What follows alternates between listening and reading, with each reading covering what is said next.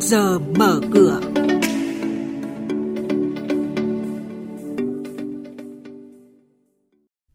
Thưa quý vị thính giả, trong chuyên mục này sáng nay sẽ có những thông tin đáng chú ý đó là Bộ Tài chính khuyến cáo nhà đầu tư mua trái phiếu doanh nghiệp.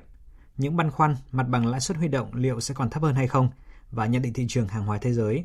Và sau đây, biên tập viên Hà Nho và Ngọc Diệu sẽ thông tin chi tiết. Vâng thưa quý vị và các bạn, Bộ Tài chính vừa đưa ra khuyến nghị đối với doanh nghiệp phát hành trái phiếu và nhà đầu tư. Cụ thể, doanh nghiệp phát hành trái phiếu phải tính toán cụ thể dòng tiền để xây dựng phương án phát hành trái phiếu khả thi, đảm bảo khả năng trả nợ. Đối với nhà đầu tư, trái phiếu doanh nghiệp cần tiếp cận đầy đủ thông tin, phân tích và đánh giá kỹ các rủi ro có thể gặp phải đối với trái phiếu.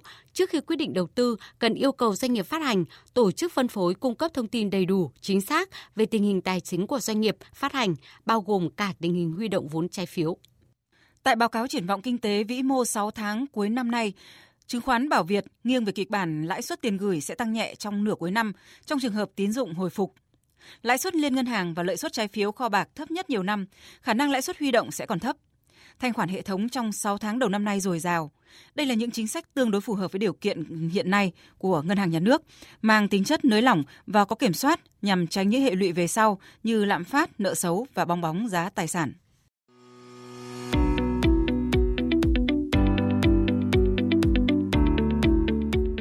Quý thính giả đang nghe chuyên mục Trước giờ mở cửa phát sóng trên kênh Thời sự VV1 từ thứ 2 đến thứ 6 hàng tuần trong theo dòng Thời sự sáng.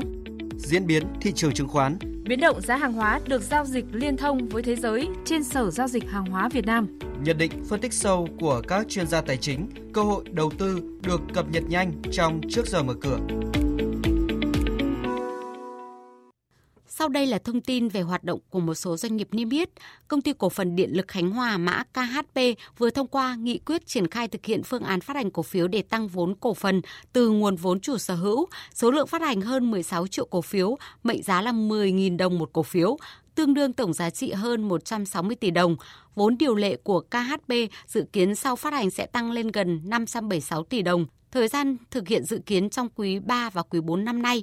Công ty cổ phần khu công nghiệp Nam Tân Yên mã chứng khoán NTC vừa công bố thông tin ngày 31 tháng 7 này sẽ chốt danh sách cổ đông thực hiện chi trả cổ tức còn lại năm 2019 bằng tiền tỷ lệ 50%, thời gian thanh toán 14 tháng 8 năm nay. Trên thị trường chứng khoán phiên cuối tuần trước, áp lực bán gia tăng khiến thị trường chìm trong sắc đỏ và chỉ số VN Index chính thức quay đầu sau 5 phiên tăng liên tiếp, thậm chí có thời điểm thủng sâu dưới mốc 870 điểm. Đóng cửa phiên giao dịch, VN Index giảm 5,25 điểm xuống 871,21 điểm. HNX Index giảm 0,5 điểm xuống 115,66 điểm. Upcom Index tăng 0,09 điểm lên 57,25 điểm. Đây cũng là các mức khởi động thị trường trong phiên giao dịch sáng nay. Thưa quý vị và các bạn, tiếp theo là thông tin từ Sở Giao dịch Hàng hóa Việt Nam MXV với các thông tin và diễn biến mới nhất trên thị trường hàng hóa thế giới đang được các nhà đầu tư giao dịch hợp pháp tại Việt Nam. Chuyên gia phân tích hôm nay sẽ là bà Nguyễn Thị Minh Trang, đại diện thành viên kinh doanh hữu nghị với mã số 001 của Sở Giao dịch Hàng hóa Việt Nam. Thưa bà, bà có nhận định như thế nào về một số diễn biến đáng chú ý trên thị trường hàng hóa thế giới đối với các nhà đầu tư trong tuần qua? Đóng cửa tuần trước, Bốn nhóm mặt hàng đang được giao dịch tại thành viên kinh doanh hữu nghị là nông sản, năng lượng, nguyên liệu công nghiệp và kim loại có diễn biến trái chiều nhau, khiến chỉ số MXV Index chỉ tăng nhẹ 1% lên mức là 1.415,49 điểm. Lúa mì là mặt hàng tăng mạnh nhất trong tuần qua với mức tăng 8,5% sau khi sản lượng của hàng loạt các vùng sản xuất lúa mì lớn trên thế giới đều bị giảm dự báo. Sản lượng bị giảm ở Nga, Ukraine, Argentina, Pháp, Anh và một số quốc gia châu Âu khác – cộng thêm báo cáo của Bộ Nông nghiệp Mỹ giảm dự báo tồn kho cuối niên vụ 2020-2021 trên toàn thế giới là nguyên nhân chính của mức tăng này. Trong khi đó, cà phê Arabica là mặt hàng giảm mạnh nhất với mức giảm gần 5,6%. Tổ chức Cà phê Quốc tế ICO báo cáo xuất khẩu cà phê toàn cầu trong 8 tháng đầu niên vụ này mới chỉ đạt 83,8 triệu bao, giảm 4,7% so với cùng kỳ năm ngoái.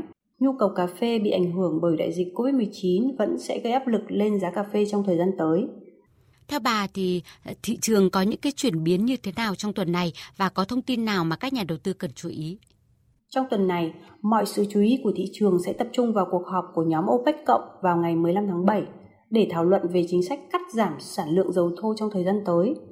Cơ quan năng lượng quốc tế IEA cho biết nguồn cung dầu mỏ toàn cầu trong tháng 6 đã giảm xuống mức thấp nhất trong 9 năm qua, nhưng đại dịch Covid-19 ảnh hưởng tới nhu cầu nguyên liệu vẫn khiến giá dầu bị chặn lại ở dưới mức 45 đô la Mỹ một thùng.